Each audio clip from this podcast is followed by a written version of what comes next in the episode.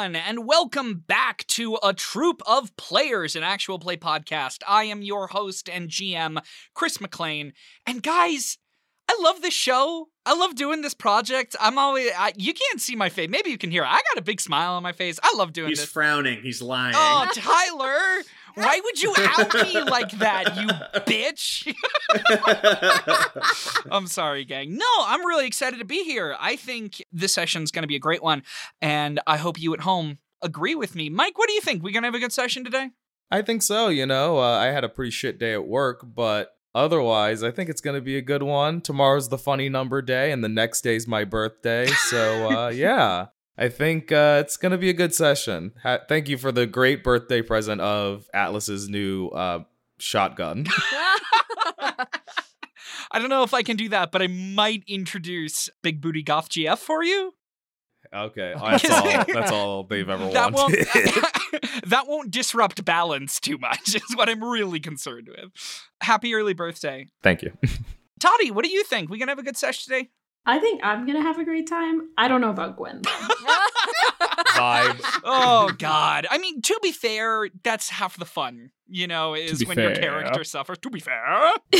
Putting your character through misery. That's why we're here. Oh, it's my favorite thing. Why do you think I leave you on a cliffhanger every time? I love watching you squirm. It's great. all my all my children and characters. Brother, it's been too long. Hi, Connor. Snake. Hello. Uh, you ready for today's session, broski?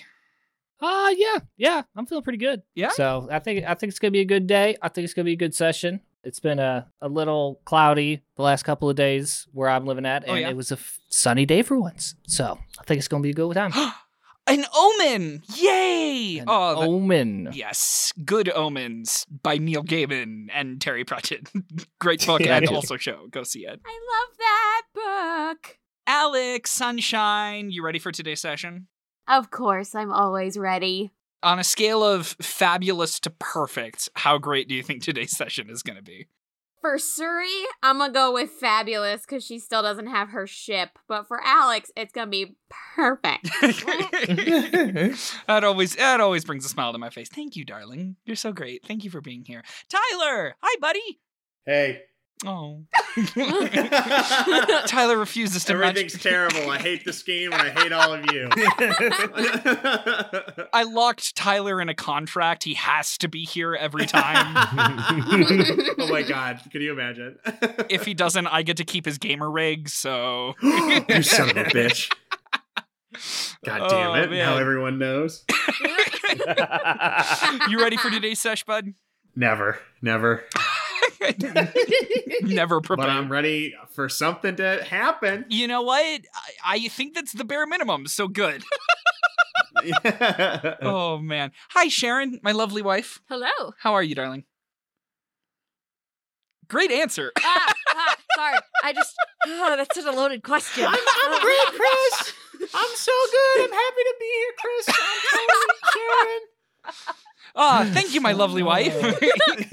Your voice sounds strangely falsetto-ish. No, it's not. I promise. It's me. Nice. It's totally me.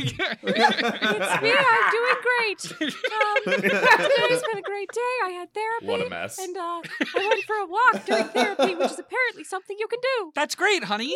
Would you recommend that some of our listeners who might be struggling should try and seek professional help? Yeah. oh God. Yeah. Ah, yeah. what a mess. Um, BetterHelp, please sponsor us. Okay. What an intro. all right, gang, we're all here. Well met. Well, thanks for coming. Yeah. That's our time. Make sure to follow us on a tr- at, at a troop of players on Insta and TikTok. I mean, I thought I followed the rules for the group of uh, staying sober for sessions, so that's all I'm saying. Uh, sober, not sane. Ah, Yeah. Got me there. Fair. That should be on a shirt. I'm almost certain it is. Check it out on our merch store. At Oh my god. Right. Oh, You can also get put the dam in damage and Shizubi. Shizubi. Without a doubt. Oh, you best Shizubi believe I have. A, shirts. I'm rocking a Shizubi hat right now. I mean, we're also we're def going to be getting a shirt that says "Don't worry, it's only magic." Yeah. no, that's good. Bro, can we we gotta start. The the people yeah, are seriously. listening. Oh God! Hey, if you have ideas for merch or collectibles that you would want, let us know. We're thinking we're going to be starting a Patreon pretty soon, and having ideas for merch for reward tiers would be really cool. So if you have any thoughts, let us know. We love hearing from you guys and gals and those beyond the binary. So, when we last left our intrepid heroes, shit hit the fan. Um, so you joined forces with Sky Marshal Jack Harrison and his intrepid Sky Panther Cuddles. As the two of them were trying to follow up on a lead of some people who murdered some innocent Gaiacite miners and stole Gaiacite that hadn't been refined yet. After that, you briefly became acquainted with some more uh, rough, mean, mean, mean members of the coven who kind of low key abducted you, and you were able to see the coven's hidden burrow, literally inside the mesa that makes up the capital city, powered by a massive Gaiacite tree, which has only one entrance but dozens of exits. You went through one of those exits and met up with Oliver Ronan inside a tavern. Oliver said he would be willing to lend an ear to the ground if he heard anything about the crystal of the Scarlet Wren, which had been horribly sabotaged. The only lead of which you had before was the blood trail led to a police station, the blood left behind from poor Percy, who, to my understanding, no one has even considered informing his family that uh, he is deceased. Um, Didn't we go to the police station though? So like the authorities are kind actually no, the the authority figure, aka Jack, is supposed to do it. yeah, he's gonna help you guys. Well, you went to the police station, but the police station has the crooks. I'm like, I was doing my own investigation and then got pulled into some crap because frickin' of course I do. Series involved. Oh, goodness me. So, yeah, you meet with Oliver Ronan. And speaking of your business, Jack, Oliver gave you an address and a meeting point for the Gaiacite thief. The the coven is in possession of the Gaiacite. They did not do the stealing, they just simply bought it. But he said, hey, this is where the guy is. You'll probably also find uh, the money for what the Gaiacite is worth, so that should cover it. Uh, and it'll be here. He also heavily implied that he wants you to kill the guy. But, you know, doesn't seem like that's in the cards for Jack. And also, my first time spending a dark side point to twist the story a little bit, Charlotte, Gwen's ex, was there. And Gwen kind of not her best look, considering she puked and then ran away.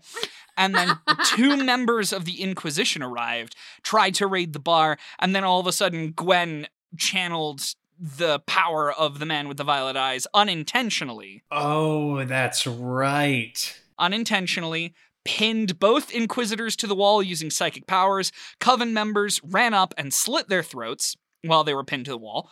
And then the man with the violet eyes said to Gwen that the sins of Solaris that you guys have to atone for was Solaris attempted to stop the rising, and Gwen must stop the rising. So, we're actually going to pick up just right there. So, Gwen and Cassandra, uh, the two of you are kind of over in the hallway by the restroom where you can still see everything. I thought we were in the bathroom. Uh, on the way because Gwen Okay. had to see the front door uh, in order Yeah, for the good violet point. eyes to come through. We were like full trash in it in the bathroom. I don't. No, not yet. You were on the way, but then you were horribly interrupted from your trash shit sesh. I guess. Gwen's eyes glowed with a violet light, uh, which Cassandra, you definitely saw when all this shit went down. But uh, the rest of our intrepid heroes did not see that. So yeah, you see that the coven members have already begun. Like they are stripping the corpses. Just removing the robes, removing the masks, and you see they're piling them. This is something that has been done before and you see they are piling them onto uh, space behind the bar, and you see uh, they are starting to pour a ton of alcohol onto it. And you see when the bodies are revealed, you see they're teenagers. The dove is maybe, maybe 16. The hawk is pushing 19. They are, you know, the bodies are left just there. They are specifically gathering the robes and the masks and they are pouring the alcohol into it. They are soaking it. And this is moving with the efficiency and routine of disciplined troops. Like this is something that has happened again and again and again, and they are expecting this. Uh, and so they're kind of falling into step immediately. And as you as you examine the bodies, you do see that there there has been some really gross augmentation that has been done to them. The hawk, for example, is huge, but in like kind of a horribly proportioned way. Like his chest has been stretched. You can see there are stretch marks all across his body where he's been augmented in unnatural ways and his body has horribly morphed. And you see that the dove has no eyes. They were burned off and there's just scar tissue covering where the eyes were. And you see that in the ear canal, actually, is what looks like injected Gaiacite to increase her perceptions. But so no one in the coven is even noticing. No one in the coven cares. Uh, it's just the corpses are on the floor as they are. From what you can guess, I would say that they're planning on burning the robes and the masks. And that's where we find ourselves. So the coven, they're actively cleaning up the corpses. Correct. Gwen,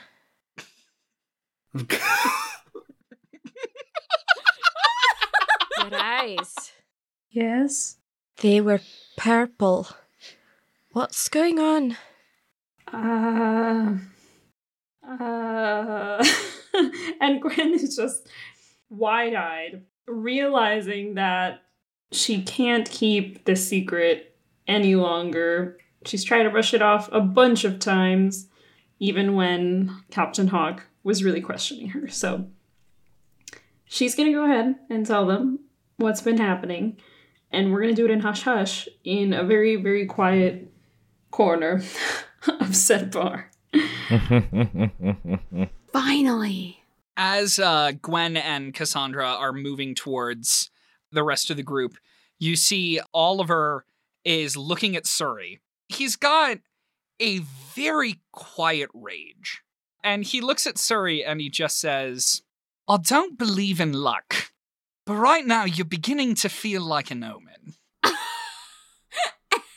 The day you show up and start asking me for favors when Garrett gives you a note of passage is the day where inquisitors find one of our oldest vases. That doesn't sit quite right with me if I believed in luck. Well, it's a good thing that I don't believe in luck. Because this could have been anybody else's problem. Probably was ours, and I'm very sorry about that, but it could have been anybody else's problem. He kind of looks at Suri and uh, looks her up and down, and a little bit of the anger goes out. There's a bit of a smirk, and you see the wine, the wine dark scar kind of curls up with a smirk, and he just says, uh, Shame you don't believe in luck. For a second there, I thought you might be getting lucky. Whoa. Okay. And then he continues on with his business. Oof. Oh, Captain What? Hawk is flustered. She has to bang Oliver. another time. Wow. Another time. Another plays. And all just Suri does is just walks, watches him go, just smiling. She's like, Looking at that ass. "Yep." She's like, "I'd hit that." His ass is mwah. Oh, she'll she's gonna dream about that ass while she's trying to save the world. the look that sets sail to a thousand ships. Right? uh so okay my goodness yeah so um you see that oliver moves over to his what you can tell are his lieutenants and charlotte is among them uh and they're in quiet conference trying to discuss what to do and charlotte keeps glancing over at gwen and it's it's one of those you know when you're when someone who you once thought the world of and it ended really horribly and you're stuck in a room together. Not in a proximity where you can talk, but you're just aware. That is just Charlotte right now and just like constantly like glancing and very uncomfortable and kind of fidgeting. But yeah, they're they're kind of in that corner. Also, just to clarify, it wasn't obvious that Gwen was the one who pushed them against the wall. right? Correct. So far as anyone else knows, this is just fucking random. No one knows why Okay. this happened. But we know what we saw. We- Yeah. Well, Cassandra was the only one who saw Gwen's eyes light up. Yeah. Um, Okay. So as far as everyone else at this point in the But bar, she said it out loud. Gwen. Yeah. Um, that is the situation. The only person who has quote unquote confirmed evidence that Gwen did this is Cassandra because she saw the violet eyes light up. Yeah, it's okay, Cassandra. She needed the push. She was keeping it for too long. So yeah, hush hush. Very aware that Charlotte is is giving glances. Um, Gwen is doing everything she can to, to not look over there, um, and give her more of a reason to freak out. So she sort of announces to everyone that Atlas and Cassandra have known about this for a long time, but it's time that everyone else knows the truth. So she tells them all about the dream she's been having, about how she's been getting pulled in by the man with the violet eyes who was at that party that we were at, about the scar on her neck, everything.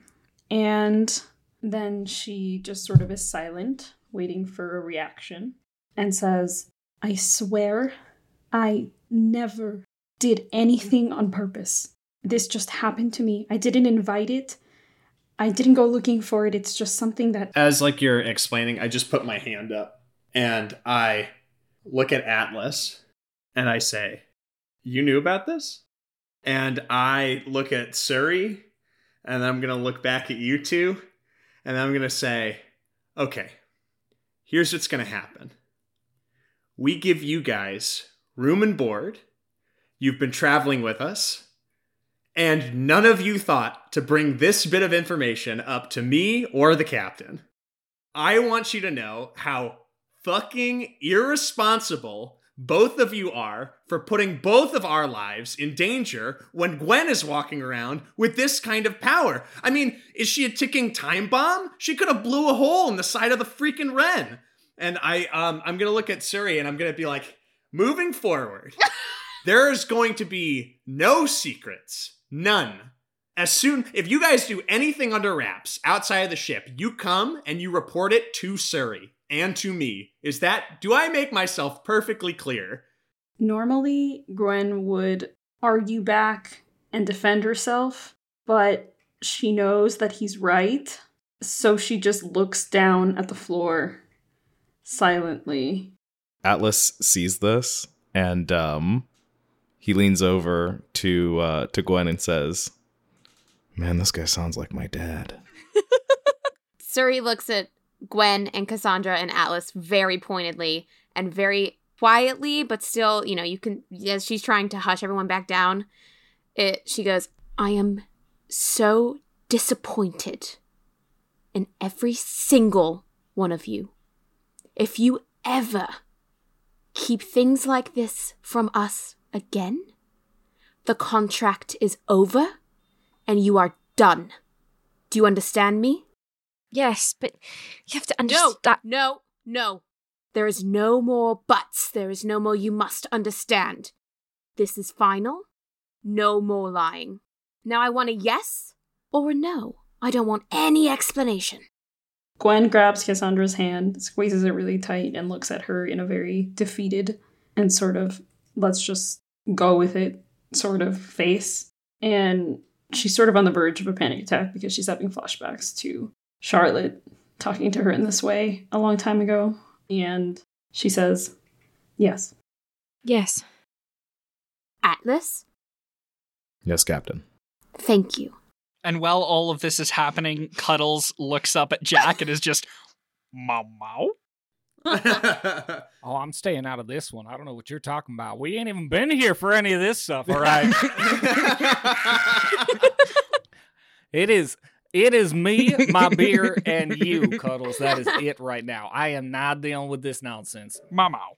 so after that's all said and done, I sort of like wave everyone like to sort of sit at a table.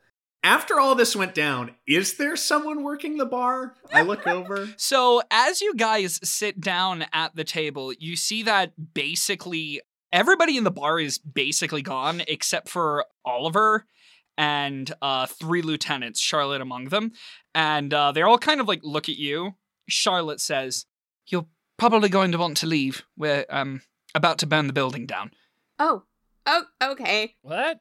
Uh, let's continue this outside, I guess. yeah, uh, Oliver hears the what, and he just says, um, "Frankly, this position's compromised if the birds were able to find their way here, anyways. And secondly, given the unusual manner in which they died, if uh, if anyone's able to find their maintained corpses, well, they'll be able to." Learn some nasty things through some particularly nasty magic, and frankly, it just is more believable if they went down in a fight. So, uh, yeah. You want to bring them up then? You see, they bring up from behind the bar a guy who is in handcuffs. And he's been pretty badly abused. Uh, his face is a mess of bruises, and uh, he comes up and they put him near the corpses of the Inquisitors and Oliver pulls out a gun. he just says, he looks at you all very casually, and he just says, they need to have been fighting someone, yeah? Fastest hand in the East perk. I'm gonna use a story point for it. What?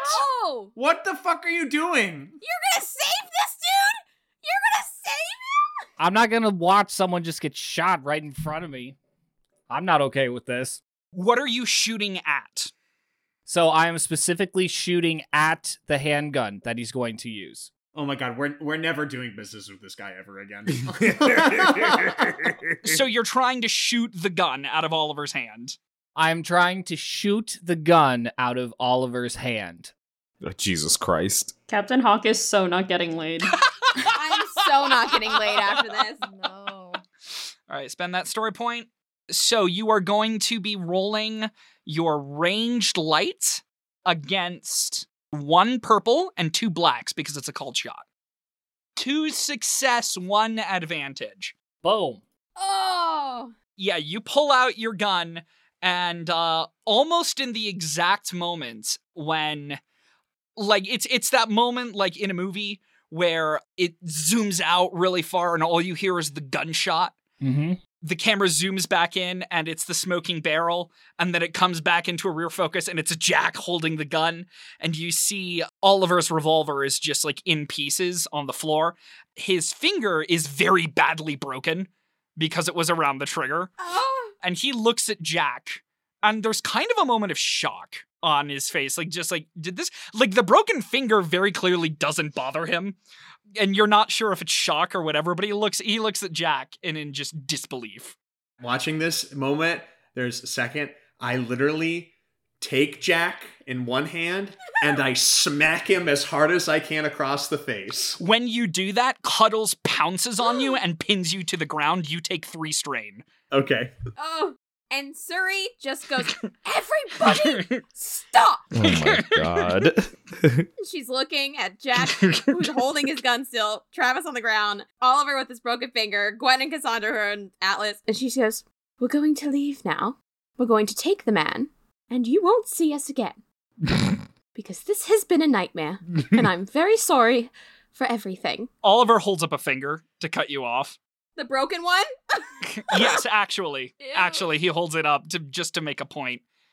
He looks at Jack and he says, "Um, do you have something you'd like to say to me, sir?" Well, now that I finally have an opportunity to, No. I've been dealing with enough of everything that I've been seeing around. Now, I understand that you guys think that this is a perfectly reasonable plan to spill blood and to make it look like a fight while everything burns down. So, instead of doing that, why not use someone who, even though they don't have any, uh, what's the word I'm looking for here? Uh, responsibility or any kind of legality, why don't you guys set the bar on fire and I'll talk with the police marshals that show up and smooth out the situation? Oh. Roll negotiation. Two perps and a red. Your negotiation. Okay, negotiation. I can't fight that. I can't change it to something else that would give better. Okay. Make an argument. Make an argument for it. Well, I would say coercion because I literally just shot a gun out of his hand, not to mention the fact that I broke his finger. I think that's kind of intimidating and definitely could lead to coercion. and I'm simply being nice and giving him an easy out. And you are working again. You are asking him to work against quote unquote his best interest. Yes, I will let you roll coercion here. Yeah. Awesome. Okay. Still the same difficulty. Uh, one red and two purples. Oh my gosh, this is still gonna suck. Ooh, Oh, that does not look good. You rolled three threat and no successes. Yikes. My man. So Oliver looks at you and he says, You know, that's exactly what I want. You know, I want law enforcement, especially from a keeper I've never met before, negotiating and coordinating on my behalf. That sounds like exactly what I was hoping my day would turn out with. And he sort of holds up his hand with the broken finger absently, and you see one of his lieutenants comes over and uh, her hands start glowing and his finger starts to heal. And he says, I'm going to give you a counteroffer. I am honor bound to help out the crew of the Wren. I don't know you. I understand you're a man of principle, and that I can respect. Truthfully, I can respect the fact that you're a man who lives by his own code. As you may imagine, my life is much the same, though I believe our codes uh, differ in some key areas. So it's going to come to this. If you come into one of my bars again, I will cut off your balls, put them down your throat, and put a bullet in your head. And then I'll do the same to your kitty. Now get the fuck out of my bar while you still can. Wait a second. Lore question. Hmm. Um, is Cuddles neutered? Connor. Uh, I'm gonna say no. Oh my god. It's not. So- it's so Even though that's not healthy. I know, I know it's very okay. Then it is neutered. I was gonna say, No, I, s- I s- nope, nope. It's all canon. cats, it's but- canon. Cuddles Oh isn't neutered. God. Uh, but Cuddles is very much still on top of Travis. yes, So, at the moment, after I got slapped in the face. yeah, and so Oliver, you know, is kind of pointing out the door with his now fixed finger, and Cuddles looks up at you tentatively and just goes, "Mao." I'm gonna look down at both Cuddles and then to Travis, and as I stare down, I'm just gonna lean down a little closer, just get a little closer to his face as I'm putting the revolver away, and be just like, "If you try to stop me again at any time from saving a life, next time I'll let Cuddles just finish what she started. He started." And Cuddles looks right in your face, Travis, and just like bares his fangs and puts just a little bit more pressure on your chest, and then gets off. I I'm gonna stand up and I'm gonna I'm gonna wait till we leave because we gotta go. Yeah, we gotta get out of here. Cassandra's gonna go and get this dude who looks beaten and bruised and make sure that they exit with the uh And you see that you see that the lieutenants start to move towards you, and then they they stop. She's They're also kind of gonna look directly at Charlotte while she does it. Mm, what are you trying to do here with that look? Are you just uh, let me let me reframe the question? Are you trying to make a role here, or are you just like gazing into this woman's soul, like be better than this kind of thing? Be better than this. Yeah, yeah, I think it's be better than this. I don't. I think it's, Woof. and I mean, it's maybe slightly in, not really intimidate because I don't think that Cassandra can do that. Oliver kind of looks at you and just says, um, "Would you like to know the man's crimes?" Doesn't matter. He still deserves a fair trial. Guys, time to go. Yeah. Get, let's fucking go. Let's get the fuck out of here, He's- please. he's- For the love of God. Oliver hasn't taken his eyes off of Cassandra. he can tell me himself. At this point, Oliver's kind of done. I was gonna say, let's just go. Now we leave. Suri's done. Suri is fucking. He doesn't say another word. He just turns, and you see he conjures a fireball on his hands, and he lobs it at the alcohol-soaked uh, robes and mask, and it begins to climb because it was right next to where uh, all the alcohol was kept, and he just goes down the ramp behind the bar. Yeah, let's get. Bye. We're leaving. uh, let's find our accommodations. Do we know where those are? No, because Oliver was supposed to give you accommodations. I thought that we already got those from him. And he was supposed to give us information regarding who the fuck um like messed up our boat. So Suri, once we get outside, looks at everyone and she's pissed. She looks at every sin- in the eyes, even Travis. She loves him, but she's about to murder everyone. And she goes, "That was the most abysmal scene I have ever seen in my years as a captain. If any of you pull what we just did in there again, I don't even have words. I don't even have words right now for what I would do to you. But it would probably be your insides would be outside by the end of the day and then put back in and I'd take them out again. So, we're going back to the Wren. We're going to figure out what is next. Don't look at me, Travis. Don't. We're going back to the Wren. We're going to figure out what is next and we will handle this. Clear? Crystal. She just turns and starts walking. There's no. And then she looks back though and goes, Jack, you as well. Can Cassandra try and heal this dude who's like beaten and bruised? Is he still. We're like, did we bring him with? Did we actually end up succeeding in that or Oh, did we. yeah. Yeah. Yeah. Oh, we did? Oliver just started burning the building down. Uh, walked out the fucking door with this man. at this point, Oliver is just fucking done. He's just like, fuck it. I'm tired. I just broke my finger. This has been a day. yep. The man looks up at you and through kind of chapped, bloodied lips, he says, You should have let him kill me. I won't last the day. They'll find me. Well, you won't last the day in this condition. That's the wrong accent, guys. I don't know if you know that. It's okay. I'll take over. You wouldn't last the day in this condition. That's the compilation. Shrek joined the party. Oh. you Oh. wouldn't last the day in this condition. Let's get back to the ship, but let me heal you first, at least a little bit. oh, he's not coming with us. No. I I deserve this. I I gave them children. The birds. Warlock children. Please. What did he give them? Children? Gwen just like turns her head to look at Jack and just like very like look what you have done at him. Like, what's your answer now?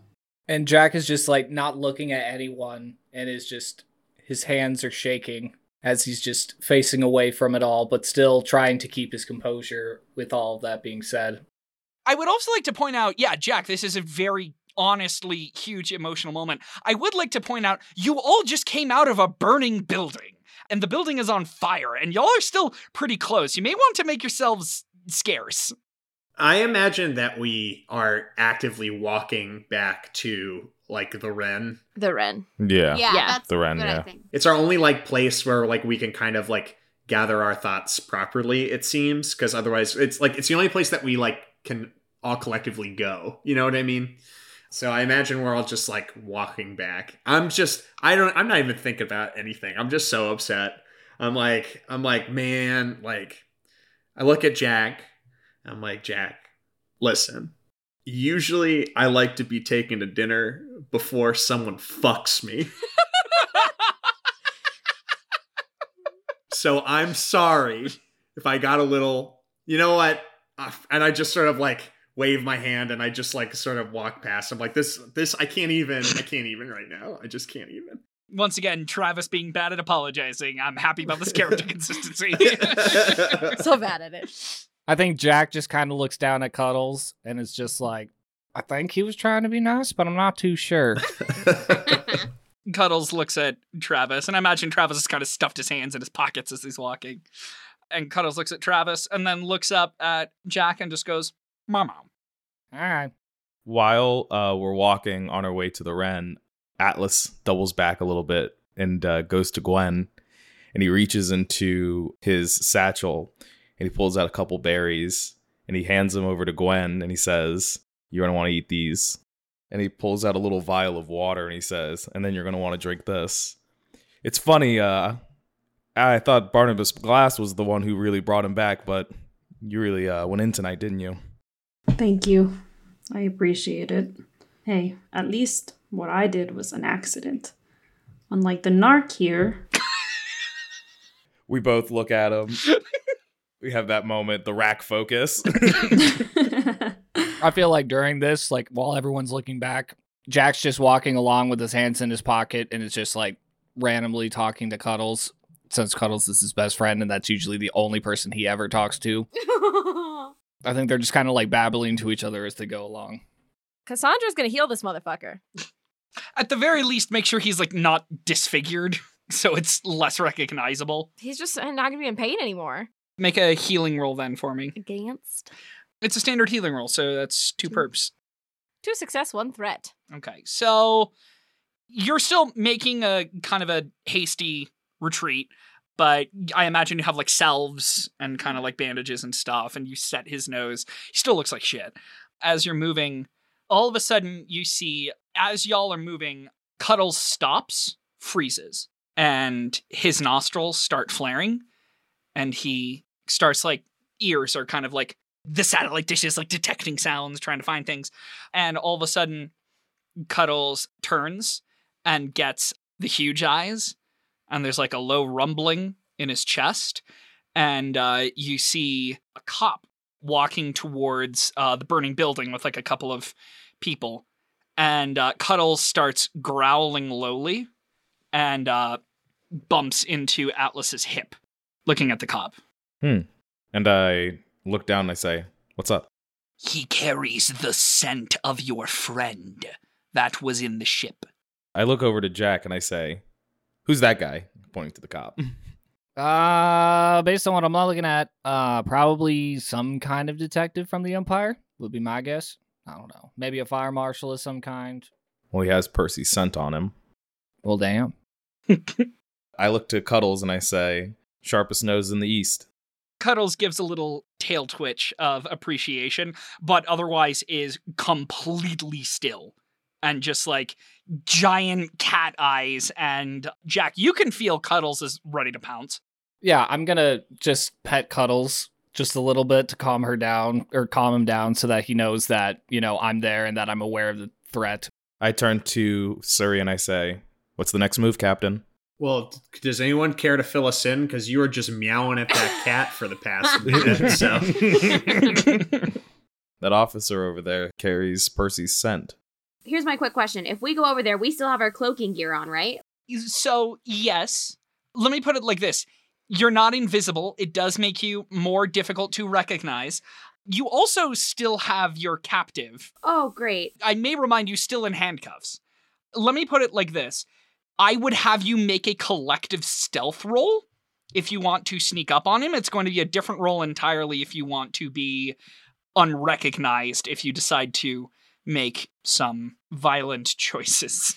I want to talk to this dude. Well, usually I would say let's just put a sack on his head and kidnap him. um, but since we're in the present, uh, look, okay, Jack, okay, Jack, listen, don't give me that look, Jack, okay. Why are we trying to cre- commit felonies in front of a peace officer? Listen, listen. Uh, I, I look. I said normally I would say that, officer. Okay, and then I just look at you and I'm like, but considering that you are a police officer, why don't you go talk to him and get information?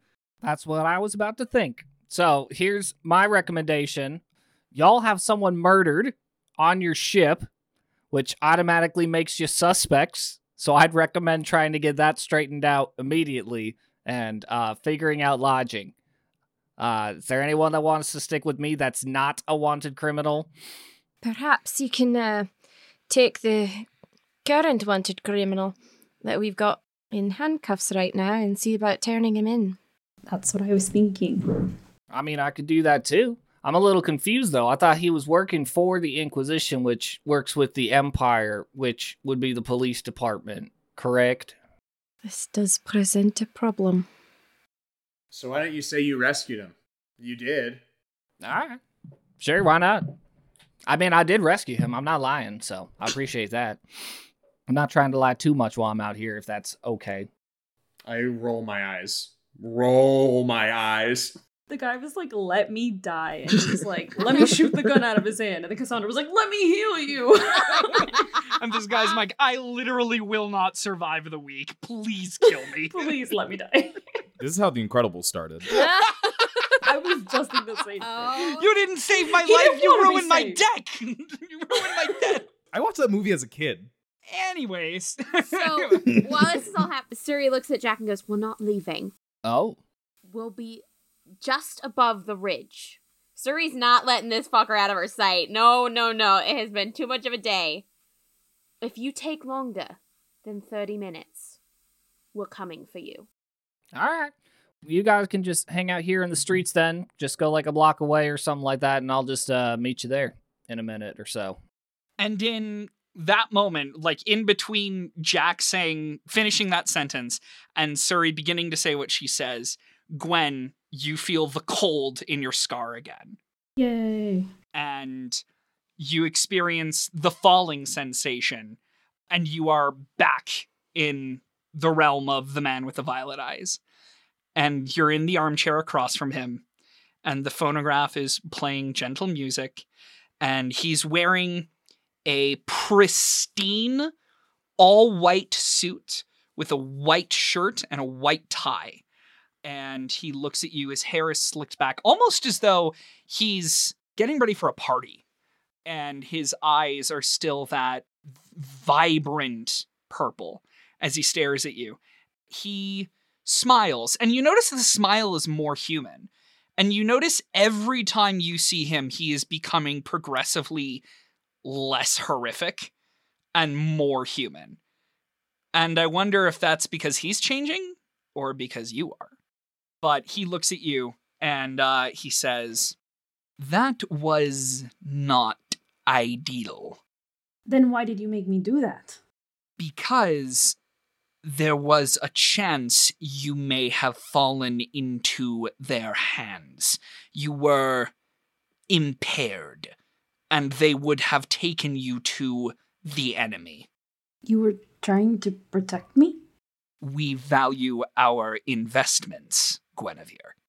Why do you keep putting it like that? I don't understand. Could you give me some kind of warning? At least if you're going to control me, if you're going to make me do things without me knowing. You see, he he raises his hand and uh, he says, "From this moment forward, we shall endeavor." Gwen's just staring at him, trying to figure out why he looks friendlier than usual, and just says, I told everyone. I had to tell them. We've been traveling together for so long and I I couldn't keep it from them anymore. Just no matter what you do to me, no matter what you make me do, just promise me that I will never hurt my friends. Provided they do not attempt to aid the rising. We agree. We are more capable now. Interacting with you, being bonded, has allowed us to learn, evolve, and send more clear messages. You keep telling me that I have to stop the rising, but then you don't tell me how. How am I supposed to do that? Are you just going to keep taking over my body, invading me, controlling me without letting me know what this big grand plan that you're doing is? It's not fair. Explain yourself. He sighs. And it's in this moment when you notice him sigh that you realize you've never seen him breathe before. He looks at you and he says, Our previous agent wrote the journal. Solaris. Solaris was working with you? Correct. Were you doing to Solaris what you do to me? Correct. Solaris attempted to prevent the rising. The journal explains. Your father, his fleet involved. We do not have the means yet to give more information, but as a show of good faith, I can tell you where I am from and why you must stop the rising. Solaris was trying to stop my father. And his allies. Okay, so tell me, where are you from? He waves his hand, and all of a sudden you are propelled across the ocean at an impossible speed, but you don't feel the physical sensation. It's as though you stay still and the world moves around you.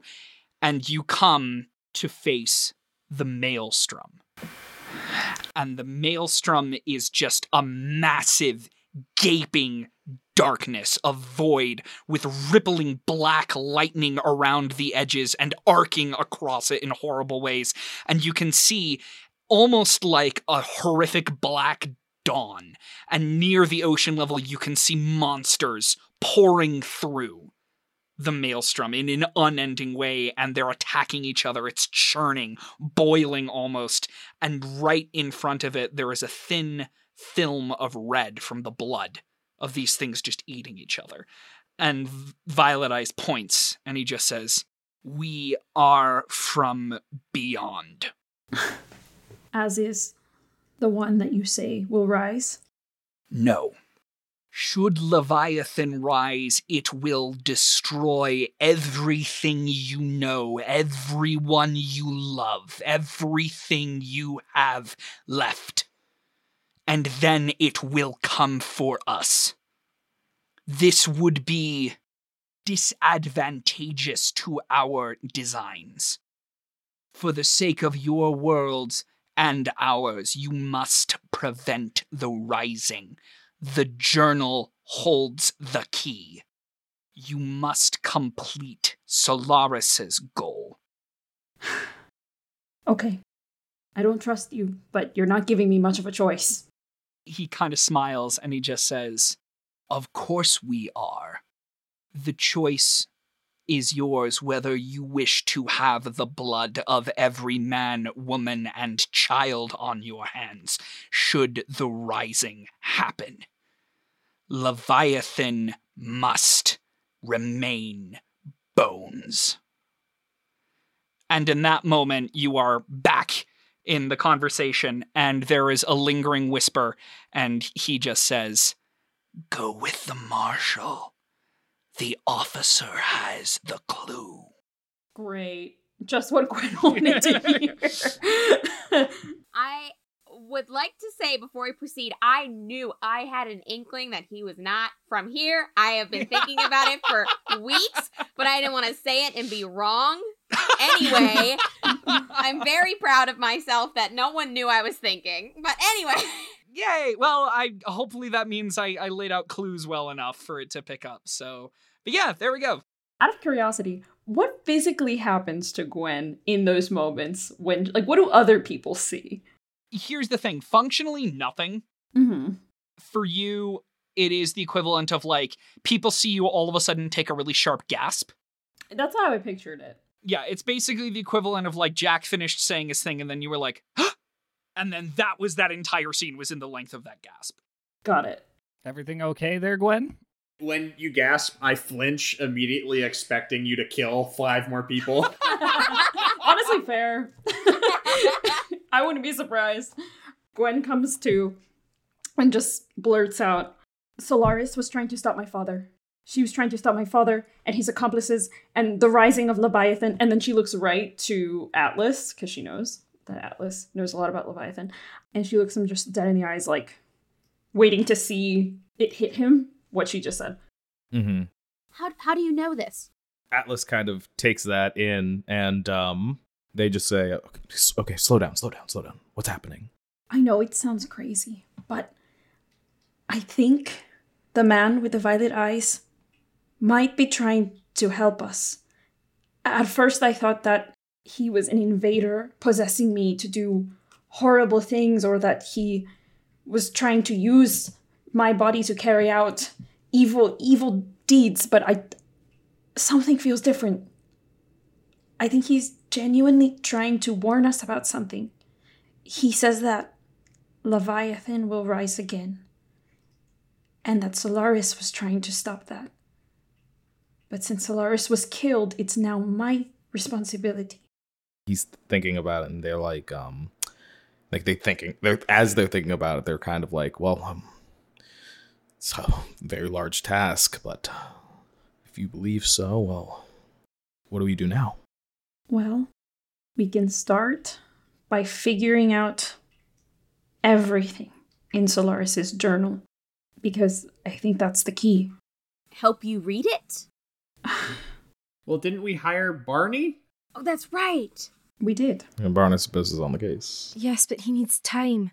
Okay, so guys, this I'm sure is all very important information, and uh, I don't really know what's happening, and I haven't known what's happening for the past fucking uh, days, days that are happening." And they start to like have like a panic, and I like, I'm like, I like, I like, okay, calm down, and then I just go, "Can we please just focus on getting the ship back, and then I need y'all to fill us in on every little fucking detail that you have left us out on, okay?" Fine, we'll do that. But this man with Percy's scent, we've got to deal with him before we can deal with the ship. Isn't Jack in charge of that? Well, that's what I mean. Jack is supposed to go and deal with that, right? Or did this suddenly change in the span of a breath that I was not aware of? No, you're right. We, we, but we are just putting things in an order. You're totally right. so, Jack, Is anyone going to be coming with me, or am I going by myself? I still haven't told been told exactly what's going on. Mow. I, I mean, obviously you're coming with me, Cuddles. That's the point of the obvious. Regardless, all right, we're we're hooked onto each other. That's that's just gonna be the way it is. All right, that you don't count. We are a unit. We are a package deal. All right, but does anybody else want to come? Mow. You go by yourself because you owe us that much. We'll be at the what's the equivalent of fantasy Starbucks? And in. we'll be at whatever in, yeah. I uh, whatever inn that is, and I point to s- inn sign. McTaverns. It's called McTaverns. we'll be at McTaverns, and you meet us there. While you sort out this business, we will, are going to discuss whatever the fuck is going on because I need to know. I'm like, cool. Yeah, I'm fine with that. If you all are. Okay, great. I just got roped into this, all right, and I, I I really don't know what's going on. So point me in the right direction and let's go. Gwen gives Jack like a side smirk and just says, Good luck. Take this man with you. Get rid of him. he he's still just like, oh god, please, like just kind of going along. all right, come on. So, I guess we go to the inn and we, we should probably get some rooms while we're there. I don't know how many we need. I mean, So I would like to point out, Oliver did say he would provide you with room and board, but so did Eric. And you are Yeah. still on good terms with Eric. Yeah, let's. I say we go to Eric because uh, he. Pro- I don't know if this McTaverns is very safe. well, let's well, let's wait there. We'll wait there while, like we said. Well, we're th- we're there. We're just there while Jack gets information, and it's just a quick place for him to meet us. Yeah, Yeah. and then we'll go. I'm like, I'm already gone. I have no idea what you were talking about right now. So Yeah, Jack, you head up to this cop, and uh, he's shockingly ordinary. And what I mean by that is, if you saw this guy and then, like, you had an entire conversation with him, like, three minutes after the conversation ended, you would not remember his face. The only real noticeable thing about him is he has a very, very, very faint scar at his hairline, kind of on the right side of his head. But other than that, he's got short, cropped hair. He's a cop kind of dull brown eyes, pale skin, you know, a nice smile, which is something to say in this environment and time. But otherwise, yeah, he's very nondescript.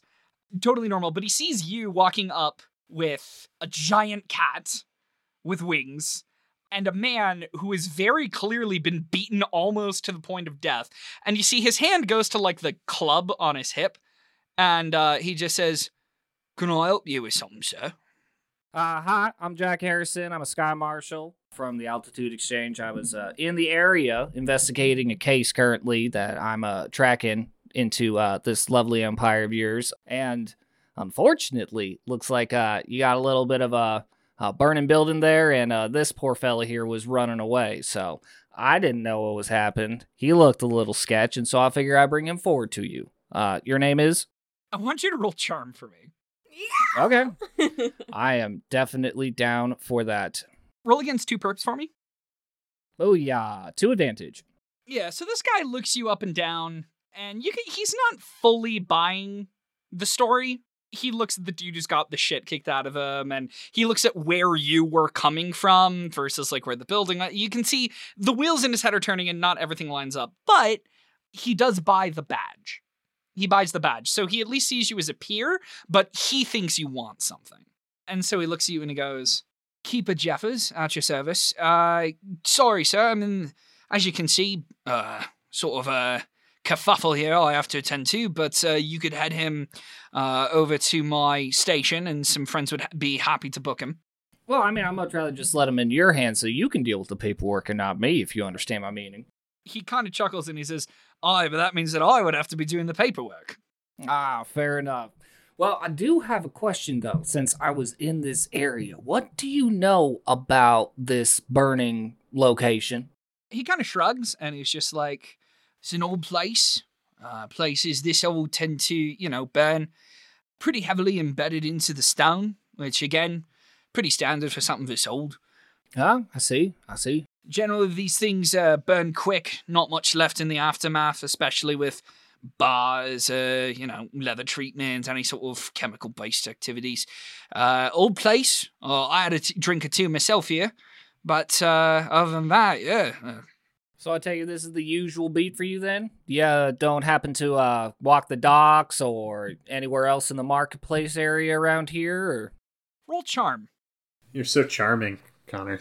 apparently against what? two purples Boom, two successes and an advantage. Ooh. he looks back and forth and he just says, Well, you know, I. This is generally where I spend my time, but uh, once in a while, you know, if uh, folks need uh, attending to down at the docks or on the first floor, I have been known to be called by my uh, superiors, if you catch my meaning. Oh, yes, I'm I'm familiar with the uh wink wink odd job off the beaten path, so to speak. So I understand you perfectly. How about this? If if you take this man off the hands here, I'll give you some information uh regarding how this uh bar burned down. Does that sound that sound all right to you? he raises an eyebrow and you see he's thinking about it and he reaches up to uh, scratch the back of his neck as he's thinking and you see as his sleeve goes by you see a tattoo and the tattoo it's an eye but in the eye you see there is a clasped staff with a single blue dot that is supposed to represent Gaiacite. Hmm. And as you take a look at this tattoo, you see that when he does that, Cuddles starts growling. Pet, pet, pet. Yeah. with this kind of thing, especially with the hand moving, this is the dude who killed Percy. Oh, He can smell the blood on his hand. Okay. Hmm. Now here's my question: Do I recognize that symbol from anywhere? No. First time seeing it. Okay, so I can't roll for it or anything like that. Yeah, no, this is this is not something you would have come across. No, just ah. okay. I'm sorry.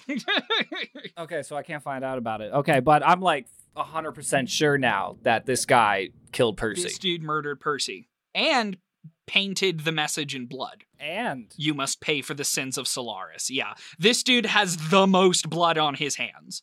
okay, gotcha. Well, so what are you thinking then? You you, you want to take me up on my offer? Or? He kind of looks around and he just says, uh, "Well, I can't exactly uh, get some of that information here in the open now, can I? What say you and I go uh, over here?" And he kind of gestures to an alley that you two can move into and you won't be seen, so you can do this clandestine exchange. That sounds way gayer than I meant it to be. Sorry. I was gonna say I'm like uh so uh no um but uh we're gonna have I think Jack's just gonna shake his head and be just like look I'm just going to very calmly uh we'll leave the prisoner here with you you know it's simply a rescue or person of interest at least for you so we don't have to do anything clandestine about this and we can stay right here where anyone can see us as we talk about this that way you can have me on statement for your report Oh. Roll negotiation. I finally get to use talking skills. Yeah. This is going to be against uh, three purples. Two successes and a threat. you see that he does agree. He does agree. Like he he doesn't move, but you do see that now he's starting to get a little suspicious, and uh, he's kind of looking around, and he is just like, "You tell me what happened first, and then I'll take him." So I'm going to now because I can. I'm going to literally push him towards it and just be just like, the Voss Uskar got loose. I don't know what happened. And then just run in the opposite direction. Ah, So you do. You push the prisoner into into the cop. Yes. Okay, so you push him into the into the keeper. I love how you called him by the nation. it's like the France got loose. I love it. I love it so much. Well, I mean, I didn't know what we were calling the Vikings. No, that's fine. That's fine. You did good. Uh Vasuskarian? no, Uskarian was what it would be. Uskarian. They're Okay, Uskarian. gotcha. The Uskarians are loose. Yeah. but so you push him and Cuddles is used to this kind of uh, thing, and so while you push, yeah, while you push, Cuddles uh, takes his wings and he flaps really powerfully in a small surge of magic and creates a whirlwind that kicks up dust and ash and smoke from the fire, and it starts whirling around you to cover the two of yours escape. Nice. And you successfully make it back to McTaverns. Oh, also, me and Cuddles are definitely pounding it right outside the front door, Mow. as we normally do. Mow. I assume right right before he gets back, like just I'm I'm assuming like Gwen and Atlas filled us all in on all the details, the man with the violet eyes, the party, you know, her visions, what she's been seeing. So we're all like square now. Yes. And that includes the most recent information that I, I'm assuming, Gwen, the most recent information where it was the officer has the clue referring to the man that Jack was going after, which pointedly, Yes. you did not do what he says, which I think is very anti authority of Gwen and very sexy of her. but yeah, so that officer has the clue. Right. And yeah, Solaris, who was writing the journal, Luna's older brother, he was the agent of the man with the violet eyes. He was attempting to stop the rising of Leviathan. Leviathan basically being Avatar the Last Airbender. Imagine if the Avatar was Godzilla. That's Leviathan. Gwen's dad and his compatriots are somehow involved in the rising. And the details of what exactly the rising is and how to stop it are all documented in the journal. Great. So let's find someplace to go to sleep. Or at least to have a private conversation. I assume Connor's gonna or Jack's gonna bust in this door right now, right? Well, Chris, do you want to have a scene of everyone at the table, or do you want me to just come in? I, I I assume we're coming in in media res, where it's like they're winding down Gwen and Atlas's debriefing. Yeah. Oh, gotcha. Okay, yeah, yeah, my bad. Montage scene. Okay, Yeah. so yeah, so I'm just gonna open up the door and be just like, all right, figured it out, and the prisoner is no longer of a concern of ours. So, so, so we're golden. Right? Okay. What did you figure out? That officer that was investigating the fire, he he definitely did it. Cuddles confirmed it. Uh, uh, okay. Okay, where is he? I wasn't able to get a hold of him. What? Do, do, Well, what what do you mean? Is he in the street? We are in the middle of a crime scene where investigators, where the keepers are surrounding the area trying to find out what happens. Probably not the best time to be kidnapping a keeper. He's got a point. Perhaps not, and perhaps it's not the best time to be having this conversation out in public. I think we ought to find someplace a little safer to have this conversation. do you know who hurt my ship? Yes. Incredible. Don't tell her until we get back to a safe location, otherwise, we'll never see her again. I was gonna say, y'all figure out where the heck I'm sleeping tonight. Otherwise, I'm just gonna have to go back to the travel barracks, and I hate that place. Oh, Well, I love you, Cuddles, but you don't like that place either. Oh, Come on, you know the walls, and there's no good food, oh, and they don't treat you right. Yeah, I know, it's sad. We're gonna go back to, to Eric. Yes? yes. He said he'd give us lodging. Now that Oliver has unfortunately. So wait, we're just gonna let this guy go and find him later? Yes, yes, yes, yes. Yes. That is the smart play here, Travis. Unfortunately, Jack is right in this one instance. So, Pardon me, young ma'am. I'm pretty sure I'm right in a lot of different situations. we don't have time for this. We don't have time for this. I literally just like dumbfounded just look at Gwen. Like I'm like, can you at least support me on There's a lot of planning to be done. We've got to find a place to do it. And Cassandra's just going to walk up, get up, and leave. Gwen wants so badly to agree with Travis, but she just has the voice of the man with the violet eyes in her head telling her that this guy's somehow the key and has a- an important clue, so she's just gonna go along with it. She just sort of shrugs at Travis. As Cassandra like gets up and walks out, Suri goes, I think I might have rubbed off on her. I'm just so defeated. I just want to pat Travis on the back and be just like, "Don't worry, son. Now that uh Cuddles here has the scent and we know the individual we're looking for, I'll be able to find him pretty damn quickly." Mow. Okay, that does actually give me a little bit. I'm like, okay, f- fair. I, I didn't think about that. I'm just I just wanted it to happen now, but uh, okay. I understand. I understand the early worm or the early bird gets the worm, all right. But right now we need to be smart. Wait a little bit and head back and see what happens. All right. So let's go hang out with this uh, Eric character. Okay. Cuddles walks over to Atlas and uh, just says, Are they always this uppity? Yeah, but usually it's in a fun way. And Cuddles considers that for a second, then looks up at Atlas and just says, I like you. And then just walks off. Beautiful. you gain a relationship point with with, with Cuddles. Gosh. With my best friend. you feel your relationship with Cuddles has grown stronger. Cuddles will remember this. Travis disliked that. That- just fill that in on like every decision. Travis disliked that. Okay, so are you heading to the uh, upper levels to see Eric then? yes, Yes. yes. but along the way, is there a place where I can buy my lightning sword? We're gonna go on a shopping trip in a bit. Great. Let me put it like this. Yes, but we're not stopping there soon. You guys, pretty soon, you guys are gonna be able to upgrade your gear.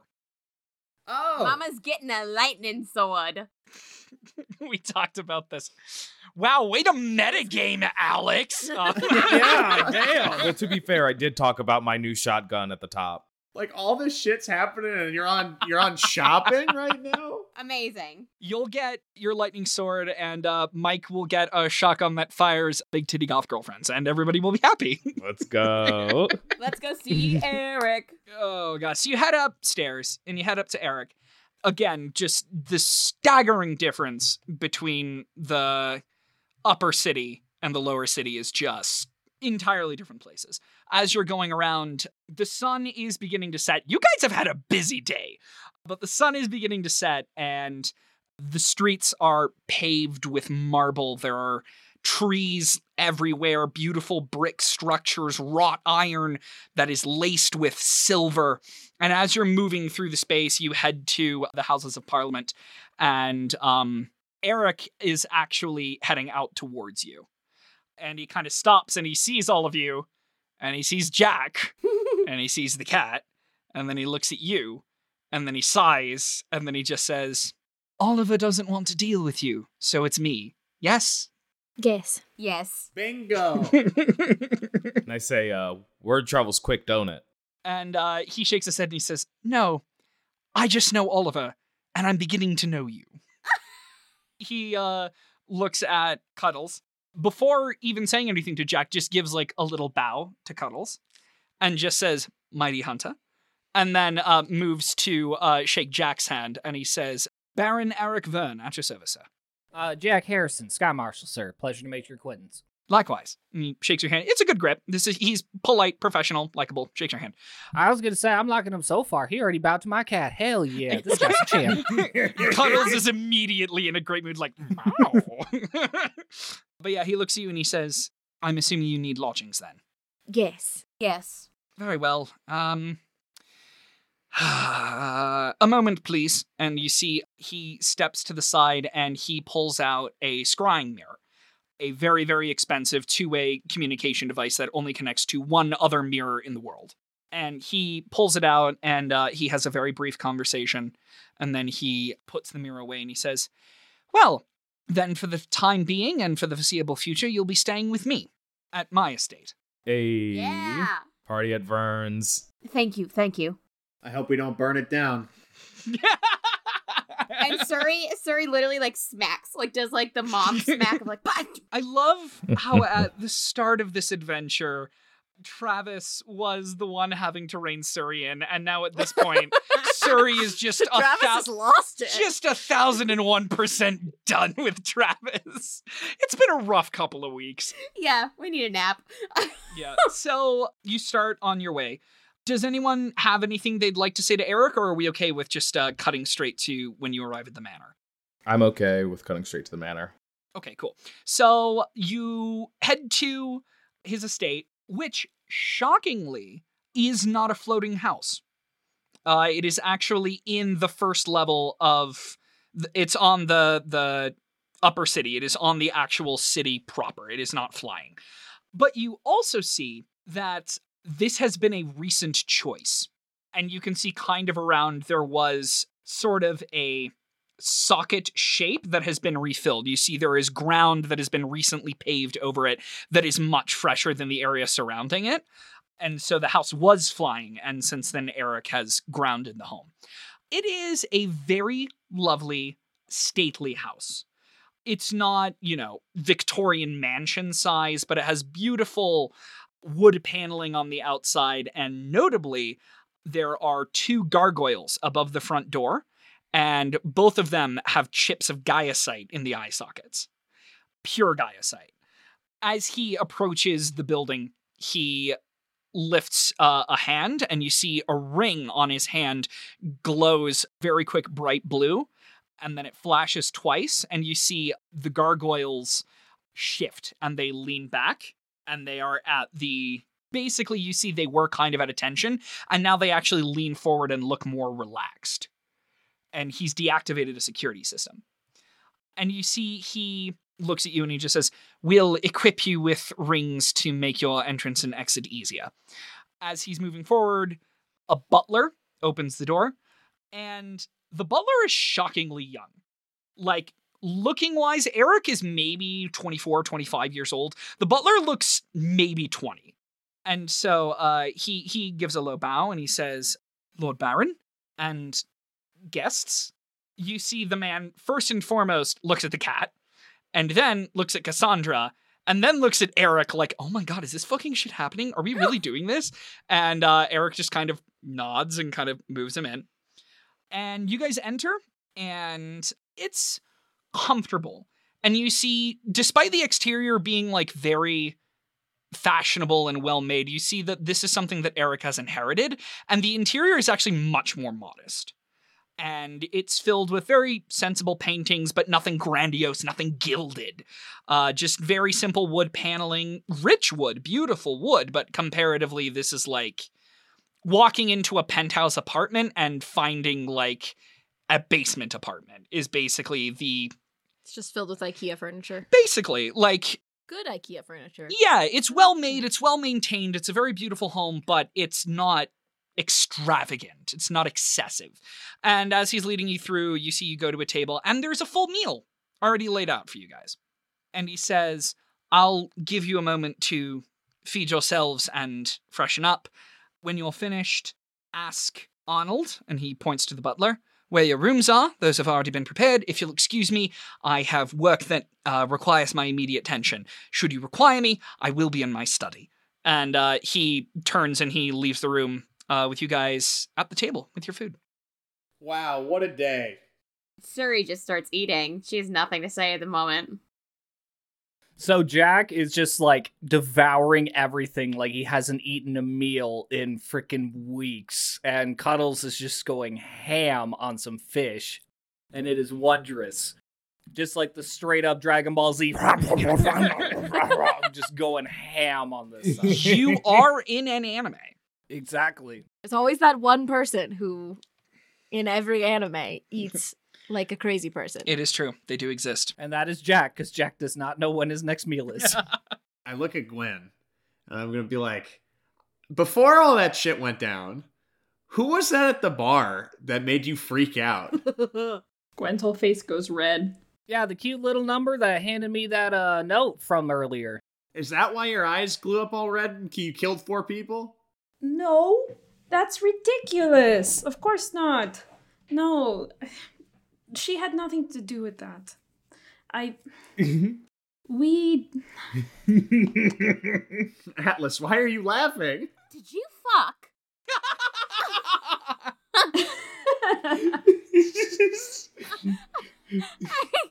I look at her and go, Did you fuck? and Gwen's whole face goes red. She tries to act like a badass all the time, but she is like young. so her whole face just goes, this time tomato red, even redder than before. Captain Hawk, I'll have you remember that this is a very kind woman, okay? I'm sure that she is very good with her virtues. I'm so sorry. I'm so sorry. Did you make love? and Jack just immediate just forehead palm. Gwen just gives a a look that implies yes, but doesn't say anything, and instead just buries her face in her hands, and her cheeks are really hot, and she just says, "You know, we we dated. We dated a long time ago. It we haven't seen each other in years, and I just didn't expect to see her here, and things didn't end well. it was a mess. I really don't want to get into it." Ooh, I'm so proud of you. And Gwen just looks at her like, what? what? Live and let live, honey. There's hundreds of them out there. You'll find one. I promise. I haven't, but eventually someone might just turn up. Oliver's butt was beautiful today, and I must say, unfortunately, you were the one who made me lose that chance, but I will forgive you in this one instance. Gwen can't help but laugh and giggle. but she still feels a little queasy, even like thinking about telling everyone everything. So she just laughs it off and it's like a story for another time. So before we talk about plans to get the guy that wrecked our ship, Atlas, in regards to this scar, I'm still in shock as to what you were able to do without even realizing that you were able to do it. I mean, is is is this safe? Well, truth be told, I've never encountered anything like this before. But then I look over to Gwen. I say, if, if it's like any other magic, it's as it's as powerful and as destructive as the hands of the person using it, and I have my utmost trust and respect in Gwen. That's high praise. And I I just start I Gwen again and I go, "Do you really think you could keep it under control?" To be honest, I'm not sure. At first, I was really, really afraid of it because I wasn't sure exactly what I would be capable of in those moments where he took over. But now that I seem to know the situation a little better, and now that it's happened more often, something I've noticed is that every time that he has interfered, it has been in our best interest. And I think that says a lot. And what do you think, uh, Miss Speaker? Gwen, you can't let him take control of you anymore. You've got to work with him. I I know. I'm not I'm not letting him. I'm not inviting it. He just does it and you're right. We have to figure out some sort of way for me to have at least some control of what I'm doing because the way that it's going, it's a little too unpredictable. Can you speak to him?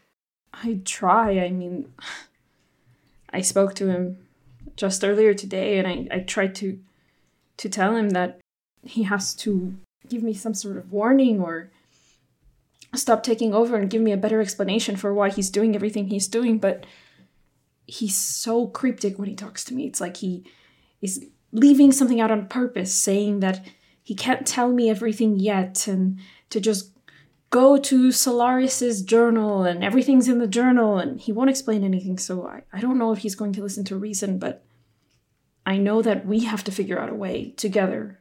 I need your help. I know that I'm not in a position to be asking for it after I lied to you for so long, but I really need you all to help me figure out why this is happening to me and how I can gain more control of it because it's a little unpredictable the way it is. You've got to try and talk to him. You've got to try and use the power. He's always connected to you. Always. Which means that there must be a way for you to use the power even when he's not controlling you. You've got to find that, Gwen. You're right. You're absolutely right. That's that's what has to happen, but I don't know how and Maybe there's someone out there that does. Maybe we can figure out who that is. Maybe someone can teach me how to use it. Is Solaris dead?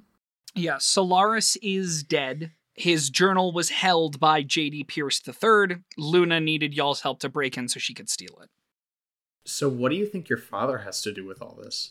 I mean, I know the guy's a prick, but I want to stop real quick and like look around now that we're like starting to bring up real names and not just like talking about mystical forces because I want to make sure no one can hear us. Like no one's listening in because like kitchen staff or anything like that. Oh, the butler. Roll perception for me. Would that be perception or would that be vigilance? Ooh, good call. That is vigilance, actually. Smart man, smart man. Actually, that's going to be a group check. Everybody roll vigilance. Against what? Two purples, standard check. I rolled a, a one success. I got three failures, but three advantages and a triumph. Mine, all mine canceled out. I got one success and two threat. I got one success and two advantage. So do we do that like all do we add those all up together? So, all in all, everybody succeeded except for Atlas, who did Wait, not pass the check. Gwen, you didn't roll against anything. Oh, oops. Right. You're right. Oh I was I was like, wow, that's a really good roll. And then oh, it's too good. Yeah, two purples, please. No wonder I was like, wow. She's very perceptive today. She is pretty perceptive still. So it's three success, two threat. Okay. So here's what happens. I'm imagining Jack does something like where you guys look up and you start talking, at, and then Jack kind of like raises his hand and like puts a finger to his lips. And then you all just kind of like look around and stuff. You hear kind of around you, there's a pause and it's quiet. And then all of a sudden you hear bustling around you again. Like there were people who were listening who were staff, and now they're like, oh, I gotta back to work, do work stuff. blah, blah, blah." Cuddles looks at you and then looks over at the main entrance and then looks back at you and just goes, Mau Mau, yeah, you think we still got some people around? Mau. And then gets up, and then Cuddles gets up and just heads through, and you just hear from like, What the fuck? Is that a Scott? No, okay, all right, all right, all right, yeah, yeah, yeah. Uh, what the hell? Basically, Cuddles cowing people away and doing their jobs. Thank you, Cuddles. And then Cuddles comes back in looking very pleased with himself and then settles down next to you again and starts absently uh, licking at the plate where the fish was. And I'm just like, good boy, good boy. Yes, you are, sir. Yes, you are. Huge purrs. Before answering Travis's question, Gwen leans in a little closer, just in case, um, speaks a little lower, and says, It's my understanding that the rise of Leviathan would mean death and destruction for the entire world. And I'm having a hard time figuring out why my father's involvement or how my father's involvement could possibly benefit him in that situation. Because if the rise of Leviathan brings death to us all, I just don't see what he could possibly have to gain from that. But yet I, f- I have this strong feeling, and based on everything we know, it just it all points to my father being involved in some way. I'm not sure exactly how, but I know that he would never do anything unless the reward was significant for himself. Perhaps he doesn't know. You think? I mean, my father may be insane, but he's not stupid. You really think he'd be dumb enough to. I don't know. I guess anything is possible when we're dealing with something as massive as we are. If he doesn't know what the true ulterior motive is, and you know he only sees the the cra- the cash coming in, then who knows? Do you think? I mean, you're you were being controlled. Do you think your father might be being controlled himself? That's a great question. I mean, I hadn't I hadn't really thought about it because I'm being controlled by someone that clearly is trying to stop the rise of Leviathan, but I suppose if that's possible for that to happen to me, it's possible for that to happen to my father in the opposite way. Perhaps someone is acting similarly on him and trying to get him to help Leviathan return. Do we know what Leviathan is, or is that just code? We know it's the monster. I thought we've talked about it as a party before. as a refresher, Thank you, and, Dice Daddy. and for the audience as well. Yes, you're welcome. I am the teacher. Please learn, my child. Um, Leviathan was a protector of the world several several centuries ago, and basically became corrupted from the energy of the maelstrom.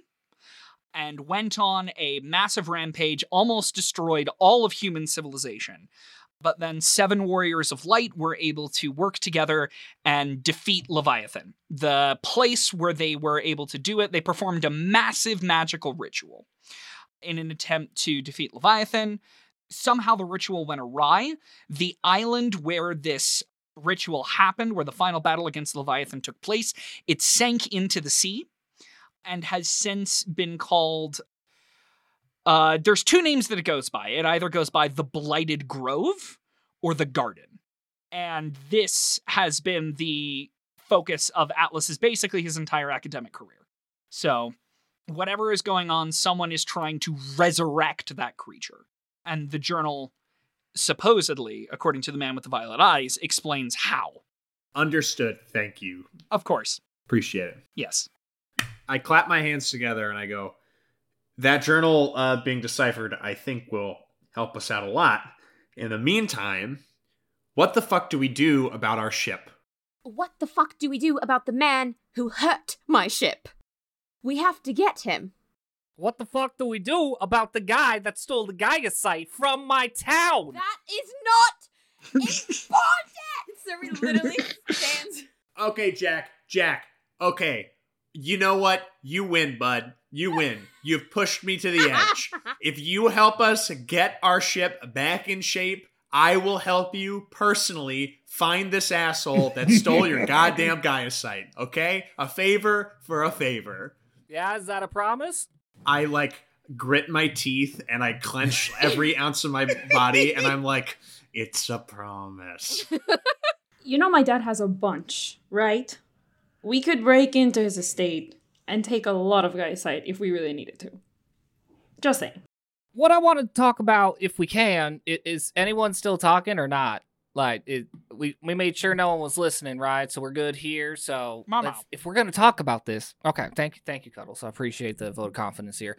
Let's figure this out. So the thing that we're trying to do is fix the Wren. That's the first step that we really got to figure out. And the dude that took the Wren or destroyed it, I should say. Oh, I shouldn't say destroy it. Suri looks distraught. She's like, Sorry. Mm-hmm.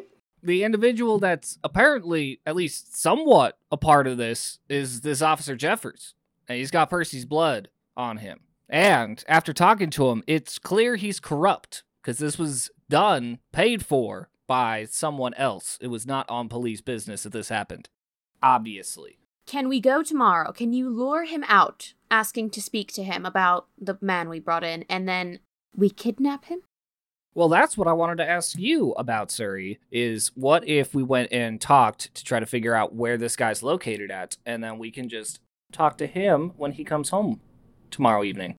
Oh, so no no kidnapping, just like going to his house. All right, all right that's also commendable.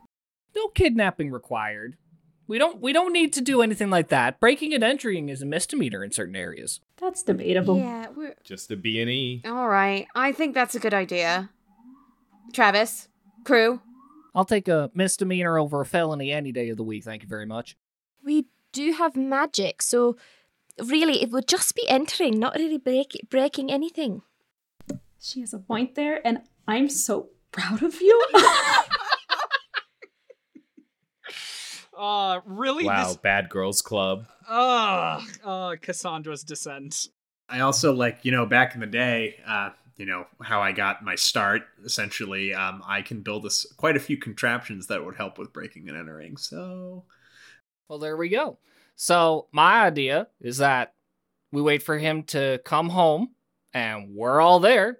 He can't go anywhere and we'll just talk to him there. And at that point, we can leave. We control the environment, we control the situation, and we have the conversation and a little bit of privacy. Sounds like the best plan. what if he screams for help? Mao. Um, have you met my friend? Hmm. Good point. Mao. I put a gun on the table and I go, Have you met mine? oh no! You see uh, Cuddles looks at the gun and mouths, and Atlas, you hear that Cuddles says, "So uncivilized." I lean over to Cuddles and I say, "Oh, don't worry, he's just a primitive man." I see like you you say something to Cuddles, and then you like I I ma- I just picture you smiling at me, and I'm like, hell yeah. Whatever you just said, dude. Had thank you. Is there anything anyone else would like to do in this scene? Well, I think that's the main focus is just plan for this attack. Not at dinner. Mm, Yeah, not at this dinner. Cassandra wants to go talk to, go knock on the study door. Okay. And I want to talk to Captain Hawk at some point. Ooh.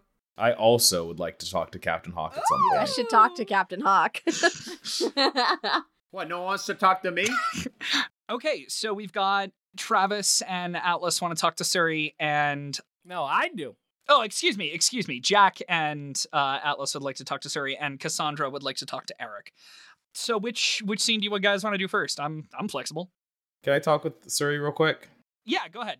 I uh, go up to to Suri's door and I give it a knock, and you hear me say, uh, "Permission to board." Permission granted. Suri's just chilling. I walk in and um, I offer a cigarette. Suri doesn't smoke, but she takes it anyway. There's like a there's something in her that's like, I'm gonna do this. I light the cigarette and I say, um, I wanted to say personally, I'm, I'm sorry. I know that secrets are quite unkosher, if it were. I've seen them really eat away at a adventuring party, but I want you to know that I think Gwen has quite a good head on her shoulders. I trusted her decision, and though I am sorry that I put you in danger, I, I just hope you know that she's trying to do the right thing. And in part of doing that, you sometimes do the wrong thing. So, as a bit of a mentor, I should take some of that blame. I'm sorry. Suri sits with him for a moment. She doesn't smoke, she just holds the cigarette. She takes a deep breath and she's like, I'm not mad about the deceiving. I'm mad that the only reason it came up was because you put us in danger. I understand that people have secrets.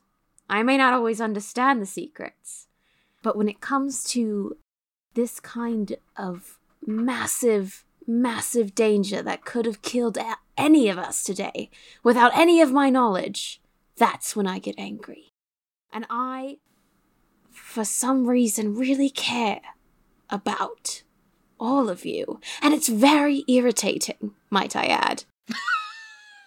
but I appreciate your apology. And I promise not to be too hard on Gwen. I might want to scare her a little bit so it doesn't happen again, but I promise not to be too hard on her. And thank you for accepting some of the blame. I chuckle and I say, Well, you know, I'm not going to tell you how to run your ship. Just, uh, see you in the morning.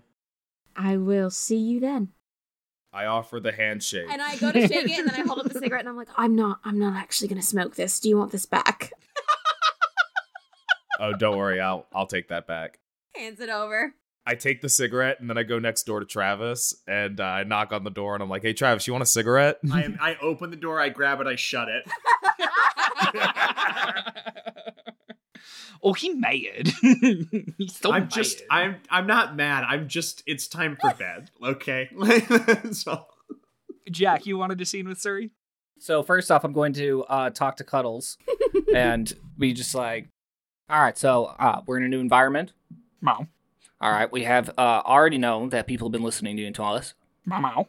All right, so because of that, I need you to be on patrol as well, but specifically for the people that we got around us. All right, Mow. right, nothing nefarious. Anything happens, you come back to me, right? Mow mow. All right, let's do it. And then goes off prowling. All right, and then so I'm going to be like looking around in the kitchen area and find like a bottle of whiskey and two cups, and then I'm going to go up to Suri's door and do like a musical knock as if I've done this a hundred times before with her. And you from the other side you hear Jack, come in. I'm just gonna open the door and I have the whiskey and the two glasses, and I just immediately pour both give Captain Hawk one, and I'm going to like sit at the desk in the room, lean back, and be just like, "What on earth have you gotten me into? We got a kid with freaking the biggest gun in the world, apparently, that can go off whenever. We got a teacher, clearly, who I'm sure knows some things, but is a teacher. And then we also have the dictatarian, who is also a child. And then, I mean, you know, Travis is Travis. We, we're all aware of him and his whole spiel. So I'm not even going to get into that one. But we're talking about the Rising. We're talking about monsters. I I was just coming over here to figure out what's happening with Gaiacite, and you got me wrapped up into this. Suri drinks the entire thing in one gulp. Like literally, it burns, and she's just sitting there and she looks at him. She goes, "For the first time in my life, I have absolutely no idea what I'm doing." And I top off her glass again. she looks at him and she's just like, "I am lost. I'm trying my best, and I truly don't know. I have no information for you, Jack. I am as confused as you are at this point, and apparently, no one likes to tell each other things, so it's been a day.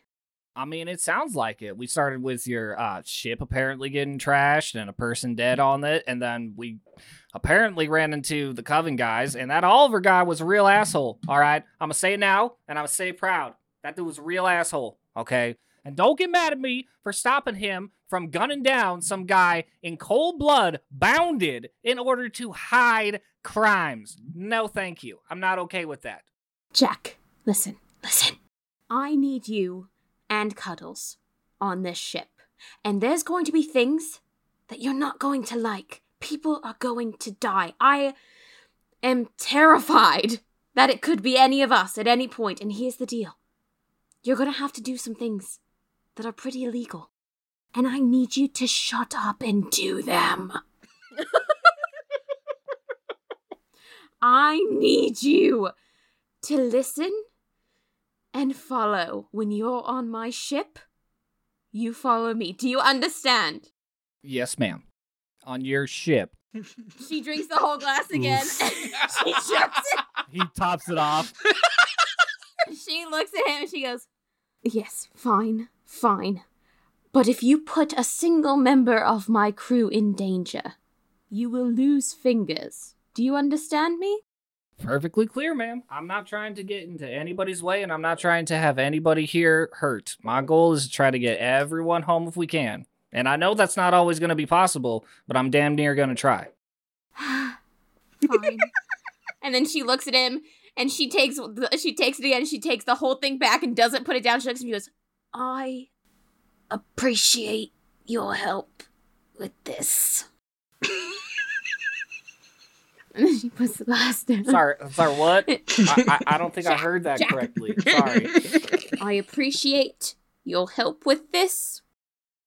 Sorry, o- over the fire that we had today, you know, my hearing's just not right. I will stab you. My knife is in my coat. All right, I know. I, all right, I apologize. I don't need another stab. Okay, thank you very much. I know. I, I know what's up. Anyways. Okay. Well, I'll. Damn it, sorry. How many lessons is the teacher going to have me learn with you? This is ridiculous. You can go ask her. She's in the room next to us. And honestly, I don't know at this point, all right?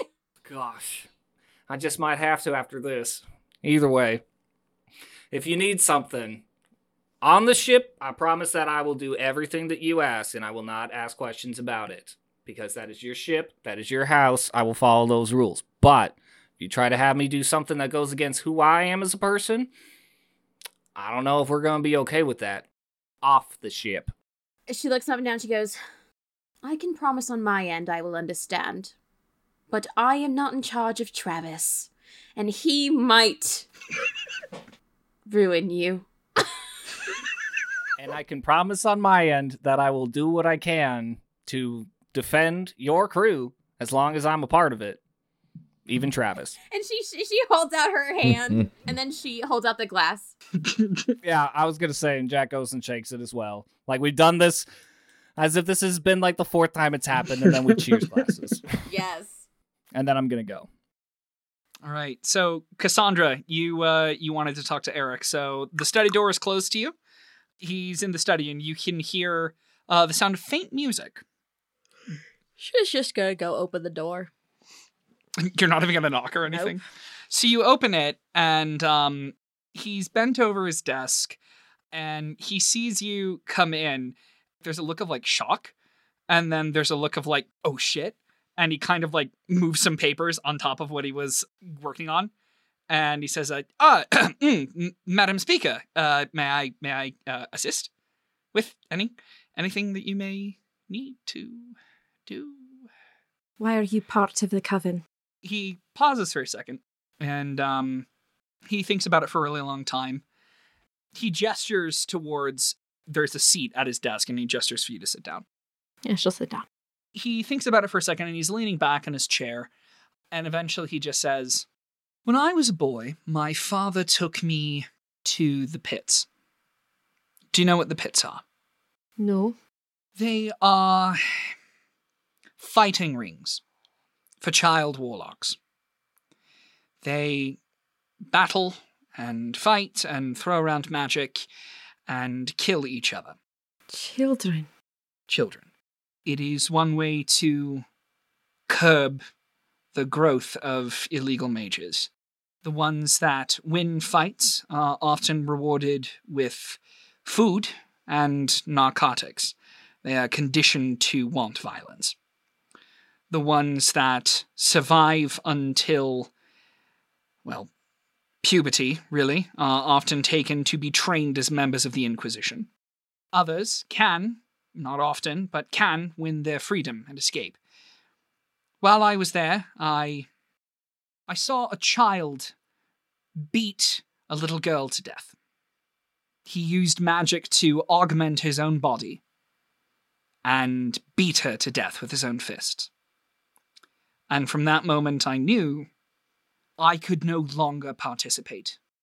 I could no longer, in good conscience, sleep in a society where that was considered a norm. So, at the end of the day, what I do, I do for children. So, never again. And the pits, they're still open. Or have they been shut down? Every night, they draw crowds and coin. But how can you stand to work with men like Oliver? he thinks about that for a bit and he says, Ultimately, the Coven is fighting for the soul of a nation. It's not just about individuals or even systems of government. It is ideology, culture. It's a war. And unfortunately, men like Oliver are required to win wars. Oliver fought his way out of the pit. He understands he grew up in it, and he is a terrifying enemy. I would much rather have him on my side than have to operate against him, and if any man is capable of bringing the Empire into an era where all knowledge, all magic is freely practiced by all involved, Oliver Ronan will be leading that march. Perhaps. Why do you ask me? The pursuit of knowledge, I guess. He kind of smiles at that. You've offered to introduce me to the Emperor. Yes, I have. When do you think we can do that? Within the week? Good. We have business to take care of tomorrow night. But any other time this week, the sooner the better. Things must change. But I have many questions to ask that you cannot answer. Thank And- you for those you can. And uh, he bows his head. He says, If I may.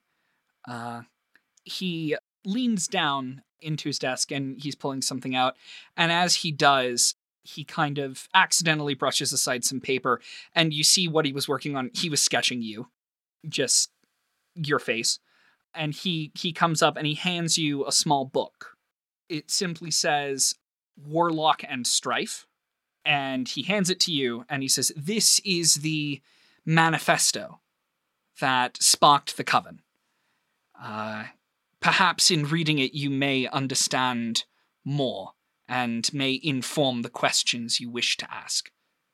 Thank you. Those with knowledge are truly blessed. Thank you for sharing yours.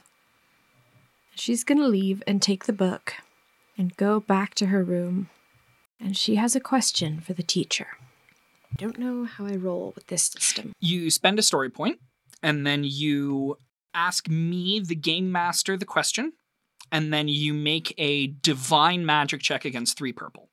So ask me the question first and then roll. And again, you can only ever ask one question. You can never repeat this question ever again. Is it right to join the coven? So to clarify, you're asking if Cassandra should join the coven. Yeah. Okay, cool. Not like in general the esoteric, like is the coven valid to join? No. But like specifically, should Cassandra join the coven? Yes. Okay. Three purple, right? Three purple. Four success, one threat. So Cassandra, your tattoos all glow and they begin to liquefy and pour into your eyes, and the room goes entirely dark. You look around you and you see the city as though the walls are totally away, and the city is burning.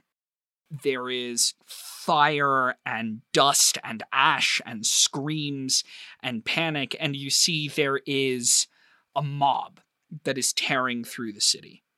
And you see that from the tunnels underneath Platea, the people are coming in droves in a swarm, a, a flood of human life rushing forward, and anything in their way is trampled or burned or cut down.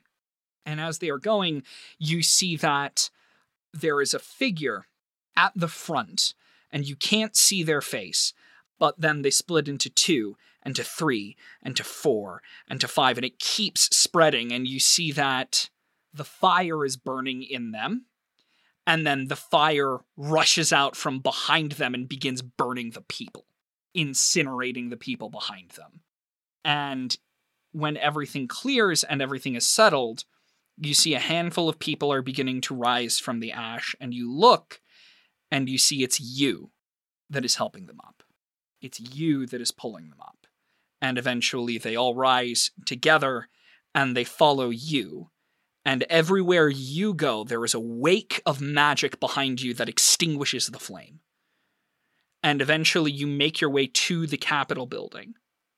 And the Capitol building fills with light, and a light shoots from the Capitol building directly into the Imperial Palace that is flying.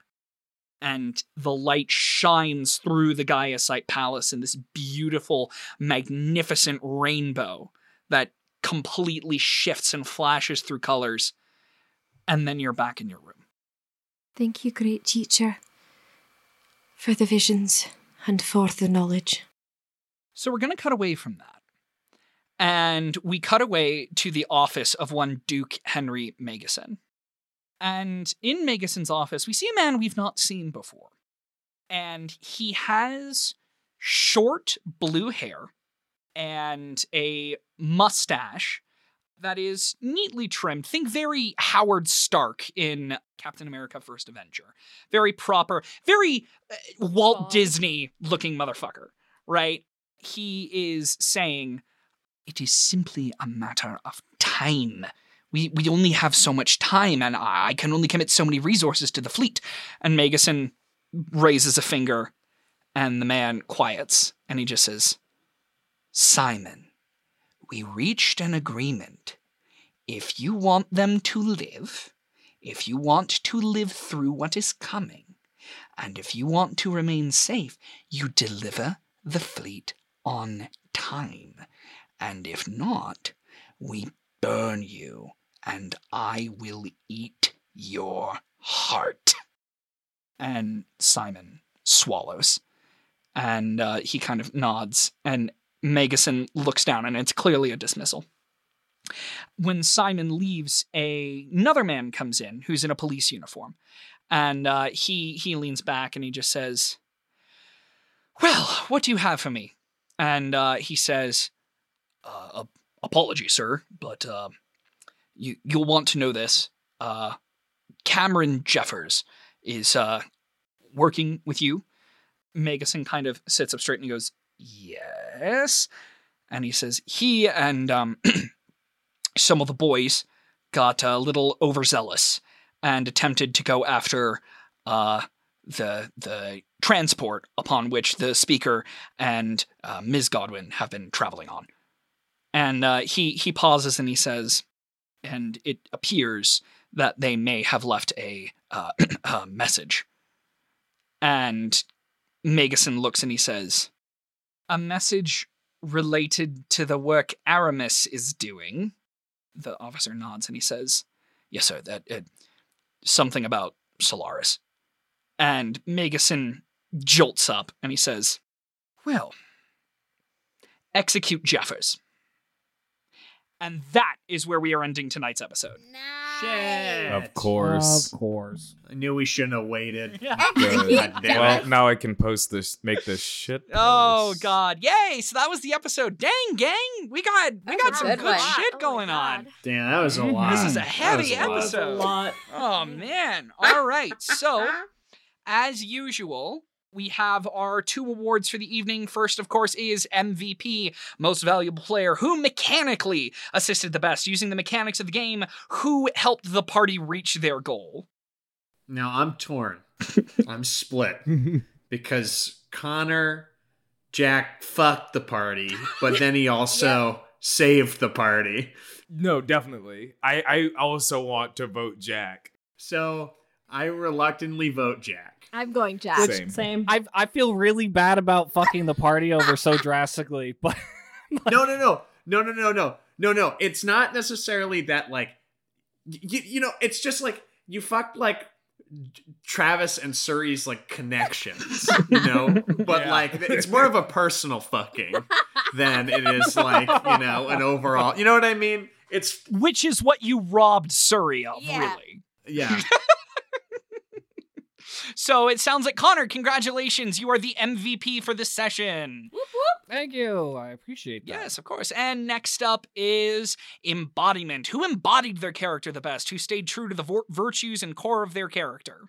I'm gonna say Suri. Aw. I was gonna say Suri as well. Yeah. I was too. Yeah.